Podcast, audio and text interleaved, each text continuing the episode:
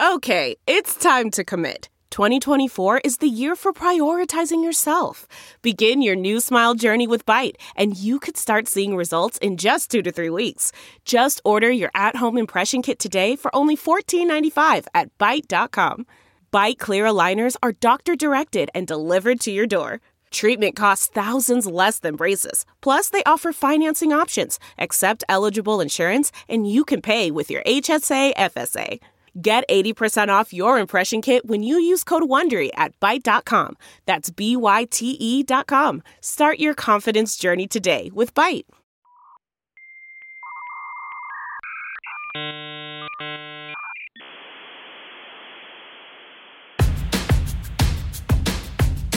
I'm as mad as hell, and I'm not gonna take this anymore!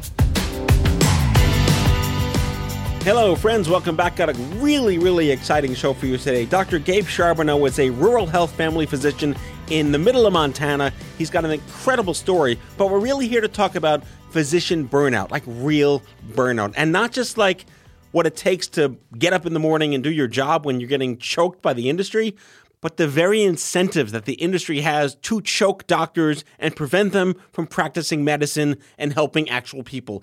It's just disgusting, and yet it's unsurprising in a profit driven healthcare system. Are you angry yet? Well, prepare to get more pissed off than ever because we're going to pull back the curtain on shenanigans and yet give you hope at the same time because there's a brand new movement by physicians to reclaim the soul of medicine in America. Enjoy the show.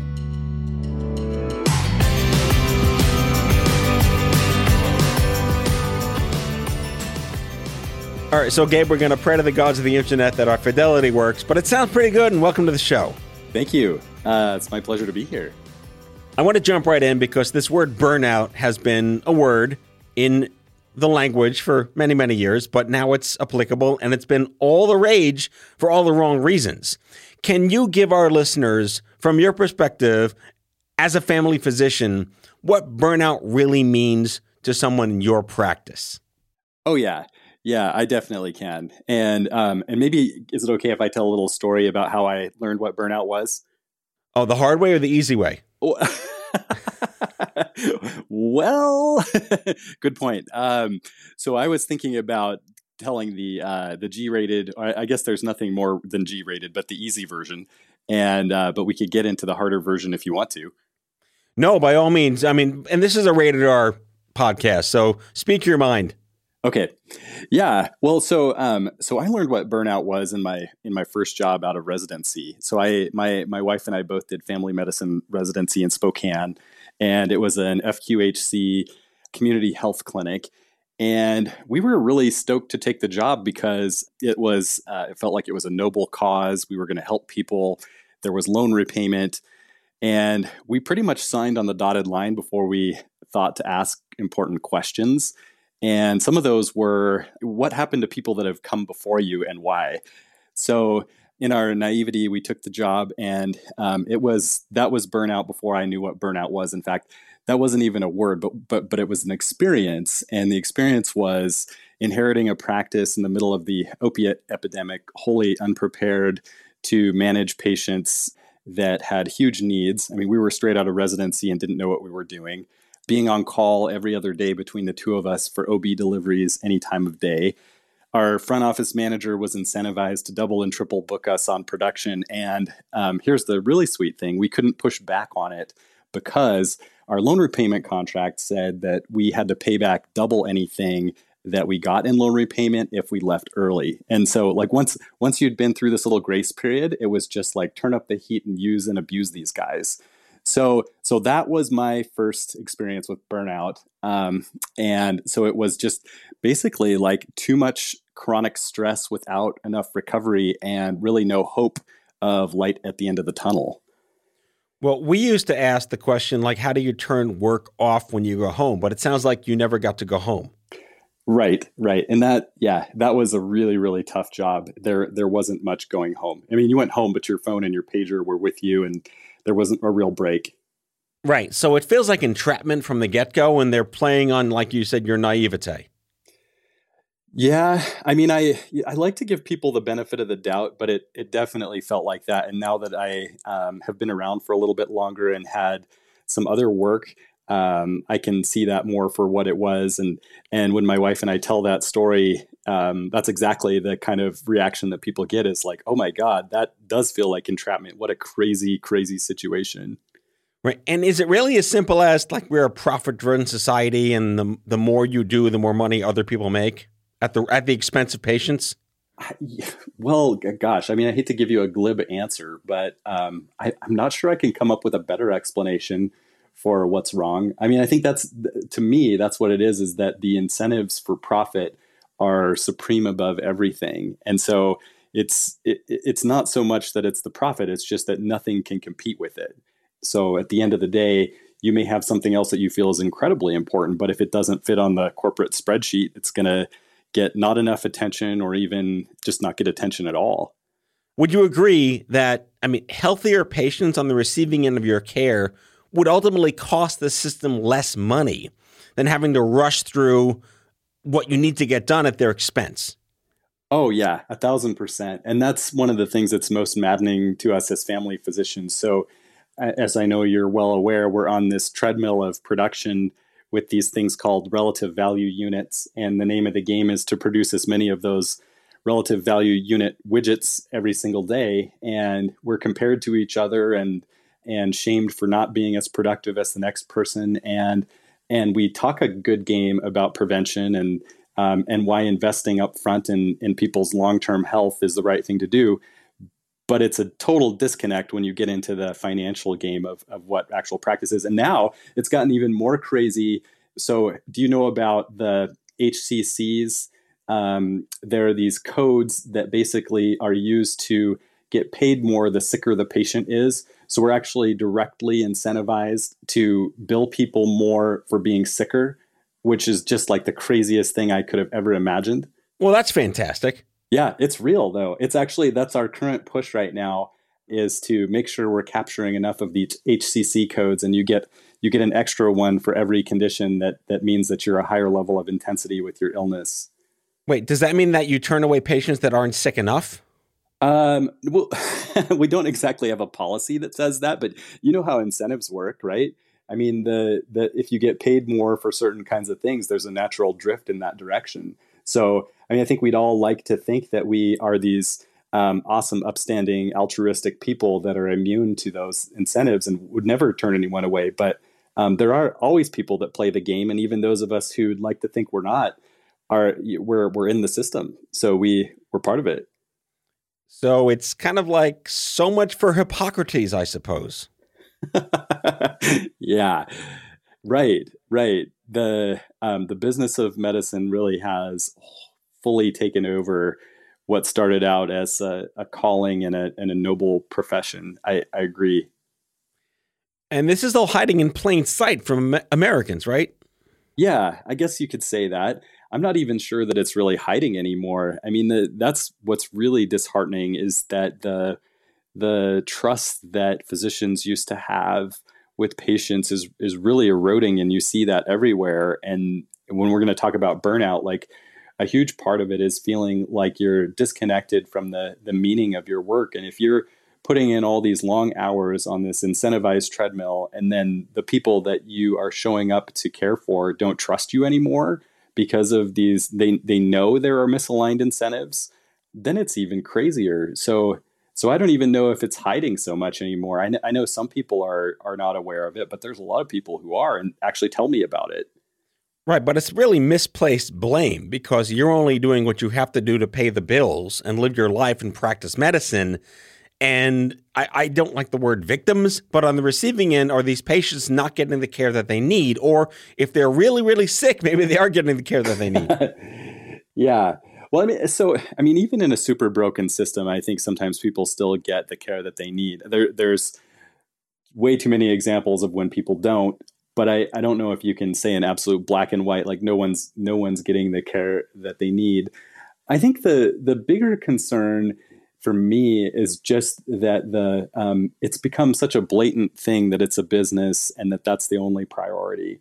And I'm really interested in figuring out if we can do something to reprioritize our humanity as a as, as, as more important as a foundation and then you know the the business and the profits can serve that, but they we we don't serve the the healthcare corporation. I just think that's backwards.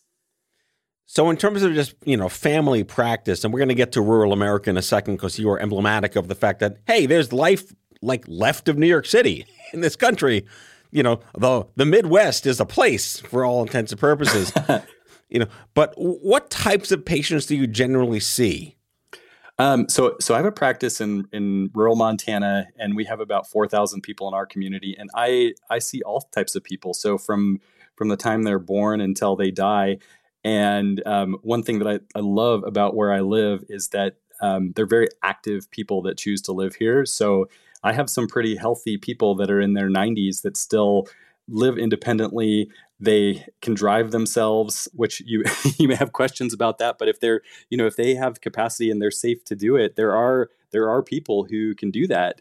And um, but then everywhere in between, we have some people who have chronic conditions that are quite complex that are on dialysis from kidney failure, congestive heart failure, chronic lung disease, some zebra things that you think you're never going to see. I, I diagnosed someone with a pheochromocytoma that you're never supposed to see in your career, and that happened in our town. So it's it, rural medicine's interesting because you, you just never know what you're going to get.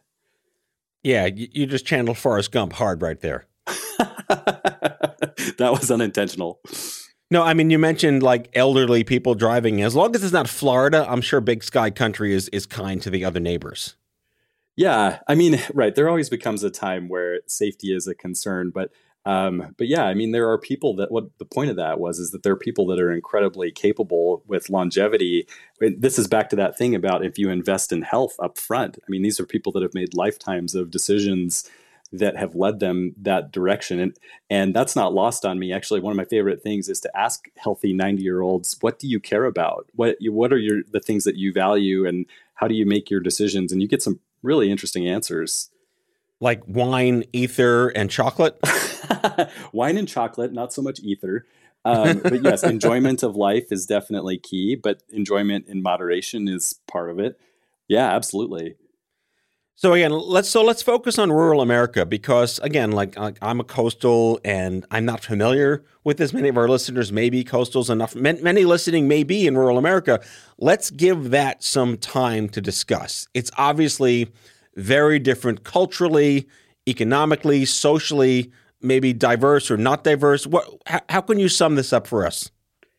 Yeah. Um, well, I, I guess that the easiest way for me to do it is to contrast a little bit with um, the, ur- the most urban place I've worked, which is Spokane, and the second most urban place, which is where I tr- trained, which was uh, Salt Lake City. And I don't know if Salt Lake is really less urban than Spokane, but definitely less diverse. I guess that's where I was right. going with that.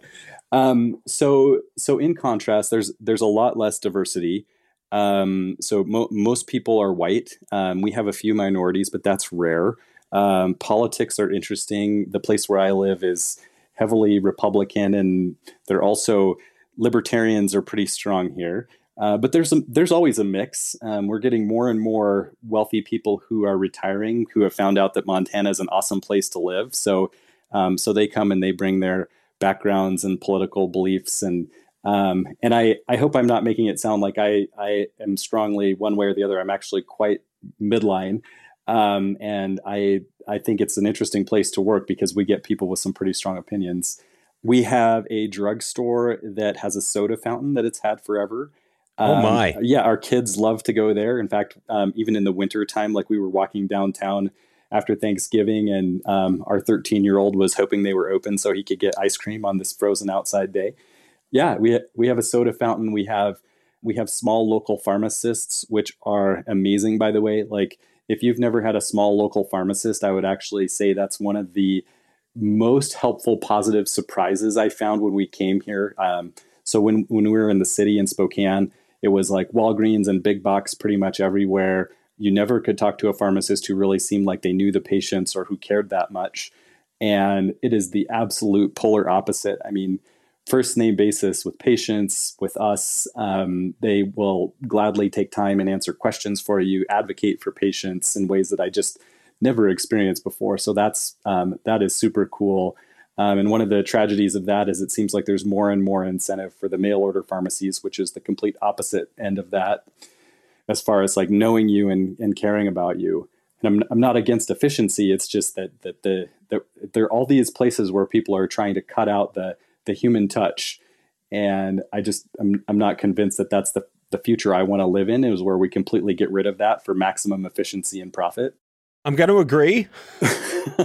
so so so let's see soda fountain local pharmacies we've got a few bars and churches that's that goes with every small small town um, huey lewis lives here so for the the yellowstone show that everybody's watching i probably shouldn't say that because now more people want to come live here um, right but the yellowstone show is is filmed just down the road from here um, i have friends who have been extras cast in the show and when, when you're watching that that's essentially our backyard I feel like automating pharmacists is a bad idea.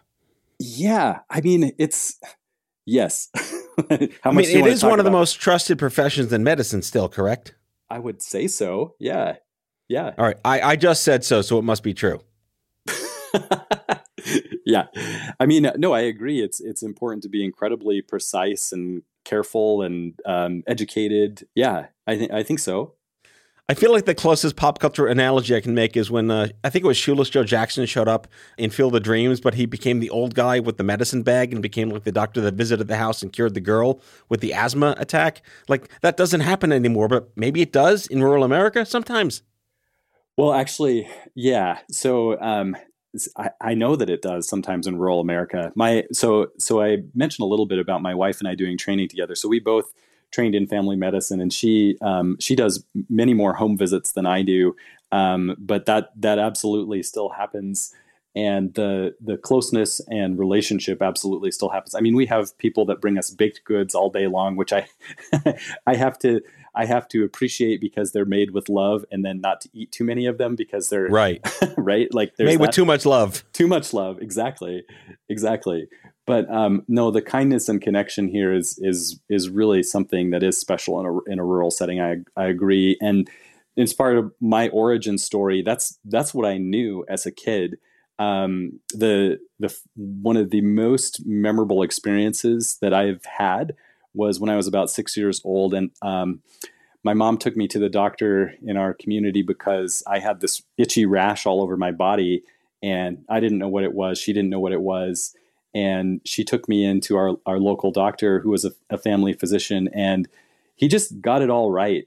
He was kind and patient and hands-on and had a knowing and wisdom about him like you're you're in the right place to be taken care of. And i just remember walking in feeling uncertain and scared and walking out with this big smile on my face because he taught me this cool word, molluscum contagiosum. And like, I mean, it just stuck instantly in my brain. Like I was almost like singing a little song about it walking out of there. And the, the point of that story is that that, you know, that connection is part of what inspired me to want to be a doctor in the first place. So the, that that being lost is it's heartbreaking to a guy like me. Well, let's take a quick break um, we'll be back with Dr. Gabe to talk about how he's channeling his indoor Cassian Andor to fight back against the Empire.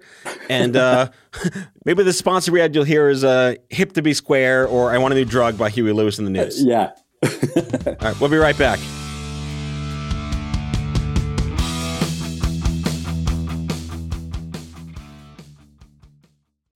Angie's list you know and trust is now Angie, and we're so much more than just a list. We still connect you with top local pros and show you ratings and reviews, but now we also let you compare upfront prices on hundreds of projects and book a service instantly.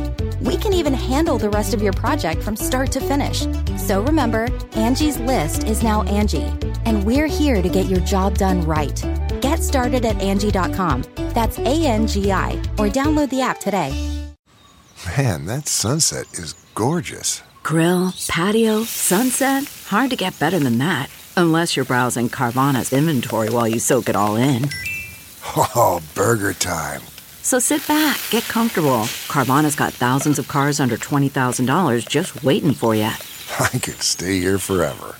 Carvana, where car buying meets comfort, meets convenience. Download the app or visit Carvana.com today. Delve into the shadows of the mind with Sleeping Dogs, a gripping murder mystery starring Academy Award winner Russell Crowe. Now available on digital. Crowe portrays an ex homicide detective unraveling a brutal murder he can't recall. Uncovering secrets from his past, he learns a chilling truth. It's best to let sleeping dogs lie.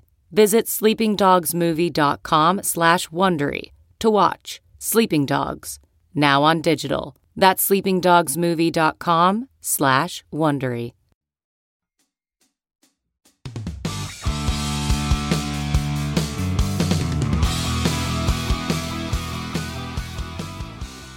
Gabe, it is hip to be square, and um, you know, being a doctor can be a little square, but you have a personality.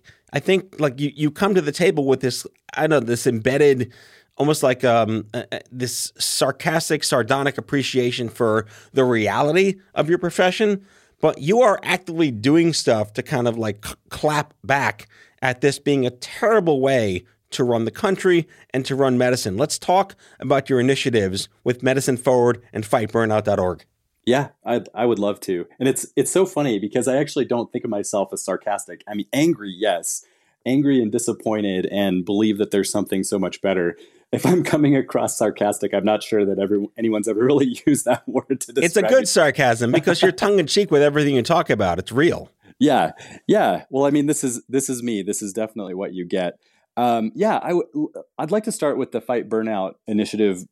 I think that'll make the rest of it make more sense. So I, I mentioned earlier on that my my first brush with burnout was in just this impossible work situation, and um, I didn't even have the word burnout to describe it. We were just living it, and then a lot of things happened, and time went by, and um, we got out of that job and moved to rural Montana, where my wife's family is from, and moved to where I'm practicing now. And then um, this thing in 2012 happened where there was a giant incentive to roll out the the EMR, the electronic medical record. And I had been this person who was really interested in doing everything possible to try and make this unbearable situation bearable. So we even built a software company to make macros for the electronic chart and started a company about that.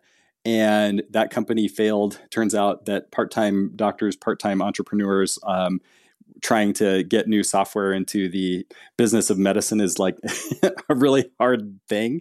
And we weren't that good at it, but definitely learned a ton, both about just how the beast works and about our own psychology and our friends' psychology. And that's actually when this burnout thing started to sink in with me. I just started hearing this word and seeing that the people that we were trying to go help with our software, there was something deeper that was wrong. And and burnout seemed to be this trend that I needed to pay attention to. There were these folks that were some of them even people that trained me when I was in residency, and they just lost their spark and lost hope that um, that, that the the um, the path that they had chosen just was not what they had thought it would be or expected it would be. And um, anyway, the um, somewhere along the line, some crazy part of my subconscious said, "Gabe, you don't know how to fix medicine. You're not a very great entrepreneur because your software company failed, but you need to make this design and stick it on a T-shirt about fighting burnout." And I mean, that literally is what happened. And and I just obsessed about this idea that I believed in the potential of our humanity and the so many good people that choose medicine that I know and I've met and that I I just feel like it's so crazy that we're so stuck when there's so many people that actually do want to do the right thing. And so this this idea came to think about symbolism as a way to solve the problem for me. And so the the idea turned into a phoenix bird raising the rod of medicine, the rod of Asclepius out of the flames below with the words fight burnout. Those are just, uh, that was what I could distill it down to. What I wanted to do was to fight burnout. And then, of course, like I had to put some Latin on there because it just seemed cool. And the Latin says, together we rise above, which, which was all about my belief in our human potential together. And um, I made this crazy shirt and I had it printed up and I got one for myself and I was wearing it around and I'm like, this is weird. No one else is going to get this. no one else is going to get this. Like, but I, but I'm really happy to wear this shirt. And, um, and then but what's what's really interesting is that that that is not what happened at all. So having struggled with all these things that weren't working like how to you know how to solve the broken healthcare system how to make a software company those things didn't work. But this crazy t-shirt that i didn't know what i was doing with really took off and inspired people. And i started basically i had to decide what i was going to do with it. So my plan was i would essentially like try and notice who was doing something positive to try and make a difference with burnout. And I would send them a fight burnout shirt and a little thank you card that I wrote. And and then people started taking their pictures with the shirt and feeling and looking empowered. And it just it was this awesome thing for me and for others. And and then one of the people that I wanted to send a shirt to was one of my heroes, Eric Topol. And he had written this book, Deep Medicine. And I just it just stopped me when I was reading that how he was speaking this language that I felt a kindredness to about the importance of us standing up for our humanity in the face of all these other very strong forces.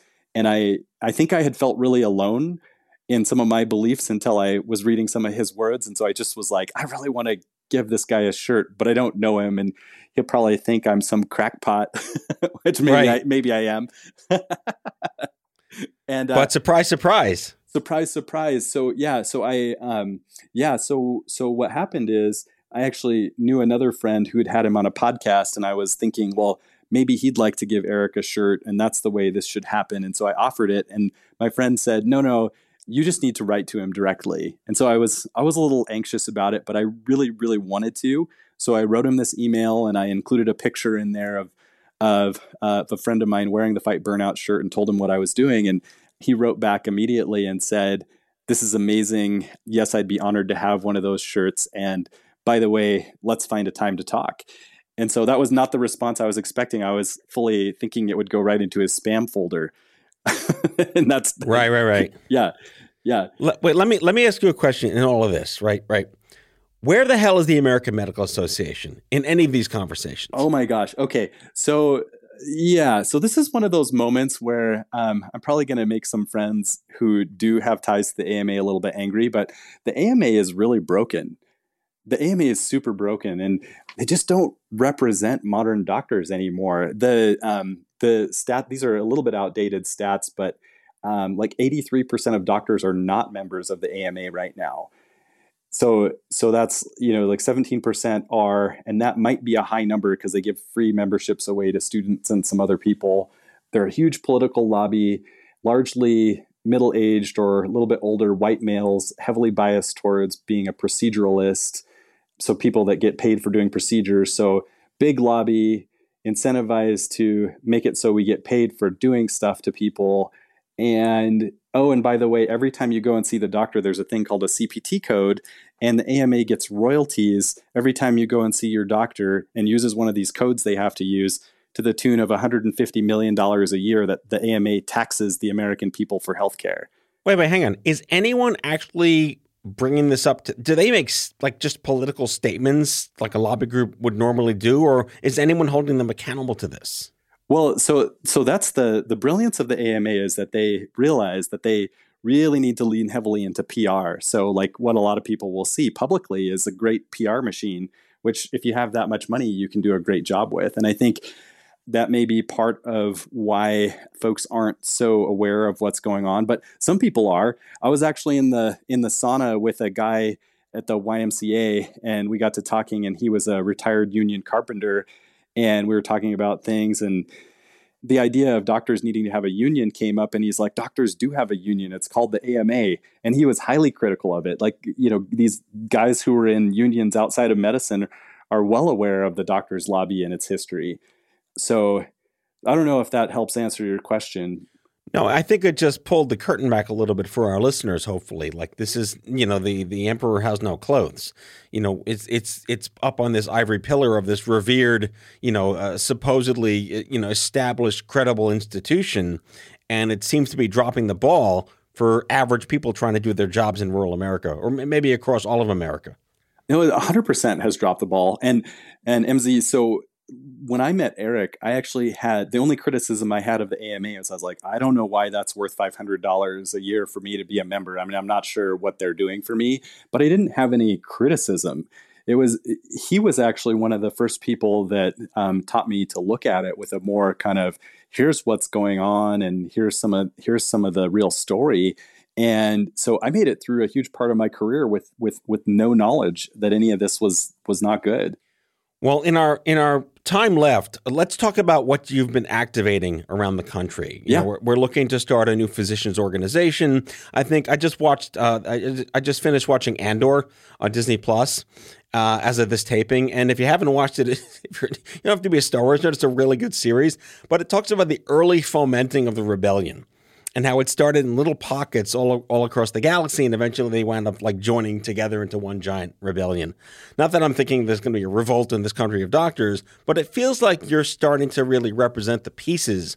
And you know, you mentioned you're angry. Giving people permission to be pissed, but a way to make a difference and help everyone at the same time, is what they didn't know they needed. They could do for themselves and others what can you talk about briefly with Medicine Forward? And you had you talked about like the burnoutindex.org, and you, have worked on a, a, study called the uh, you know the Annals of Internal Medicine. There's so much we'll put in the episode descriptions, but what's your top line for these things?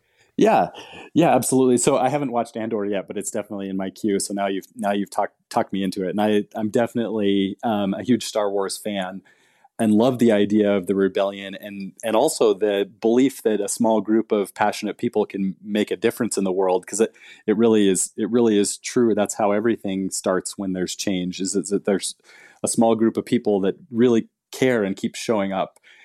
So I'll tie this back to the conversation with Eric. So he finished our first phone call with this kind of cryptic note that he was writing something for the New Yorker to stoke things a, a little bit and I'm a little bit starstruck while we're having this conversation. I'm like, I don't know what he means by stoke things, but that sounds good. And yes, I want to talk to you again. So basically, like time goes by and August happens, and Eric sends me this email with this kind of pre version of this piece that's going to come out in the New Yorker saying that doctors should organize for all of the things that we've been talking about. Standing up for our humanity in the in the face of uh, all these other incentives that the AMA is really not doing its job to represent us the way that it should. That doctors have a responsibility to, to stand up for our patients and our relationships with our patients. And so that was really the genesis of the whole thing. And then he wrote that. I wrote back and told him I thought it was good and I wanted to be part of it. And he wrote back and said, Great, I think you need to help lead this thing. At which point I was like, Wait, wait, I'm way too yeah. introverted. That is not possible and and then I learned that it's very hard to say no to Eric. Um, and then we just started recruiting this this merry band of of, of rebels of of people who had. Uh, he said this is one of the things that he's written that's had like the the biggest response really immediately that was positive saying like yes this needs to happen and people just came out of the woodwork right at, right out of the gate and said they would write to him and then he would pass those on to me and we'd have these conversations and we met Eric and I and some of the others every other week for for the first year or so, just kind of trying to figure out like how to how to start something. So we started a nonprofit, which was initially called. Actually, it was first here. Like while we're talking about movies and shows, like I I love Harry Potter, and so tongue in cheek, I called it um, just to have it in a name, Osler's Army instead of Dumbledore's Army. Nice. Yeah. Then it then it Army was too militant, so we morphed into Osler's Alliance and then fair enough. And then Osler became this dead white guy who had slaves and didn't want women to be doctors. And so then it was like, oh shit, we can't right. name Oops. our new doctors organization Osler's Alliance. And so we actually had to have a name pivot. But essentially, that's where the group came from. So it's a nonprofit, it's a grassroots advocacy organization. And we've spent the last three years trying things to figure out how can we be a part of the change. And most recently, so you mentioned the uh, the AMA. We actually do have the second largest doctors organization. Actually, has a, a lot of better things going. That's the American College of Physicians, and so we've partnered with them um, on this project to try and disrupt what's not working with prior authorization. Um, we identified that as this tactical thing that really represents what's wrong right now and a place where a lot of people care about it, a lot of people need it to be better, are affected by it, and that we think that we could make a difference. So that's become the the biggest part of our advocacy is saying, how can we show up and try and be a part of making a difference in prior auth? In fact, we have this crazy moonshot of making the friction from prior authorization gone by the year 2025, um, which is going to come up fast. But we think it's really important to think big about how we could change things and and really make them more human. Dr. Gabe Charbonneau is a family physician and co founder of Medicine Forward and FightBurnout.org. Lots of links in the episode description, folks. Man, I think you opened up a wormhole of shows we have to do together going forward, Gabe. Thank you so much for sharing all this. We were going to have you back. And again, permission to be pissed. Let's fight. Let's do the rebellion. Amen. Yes, definitely.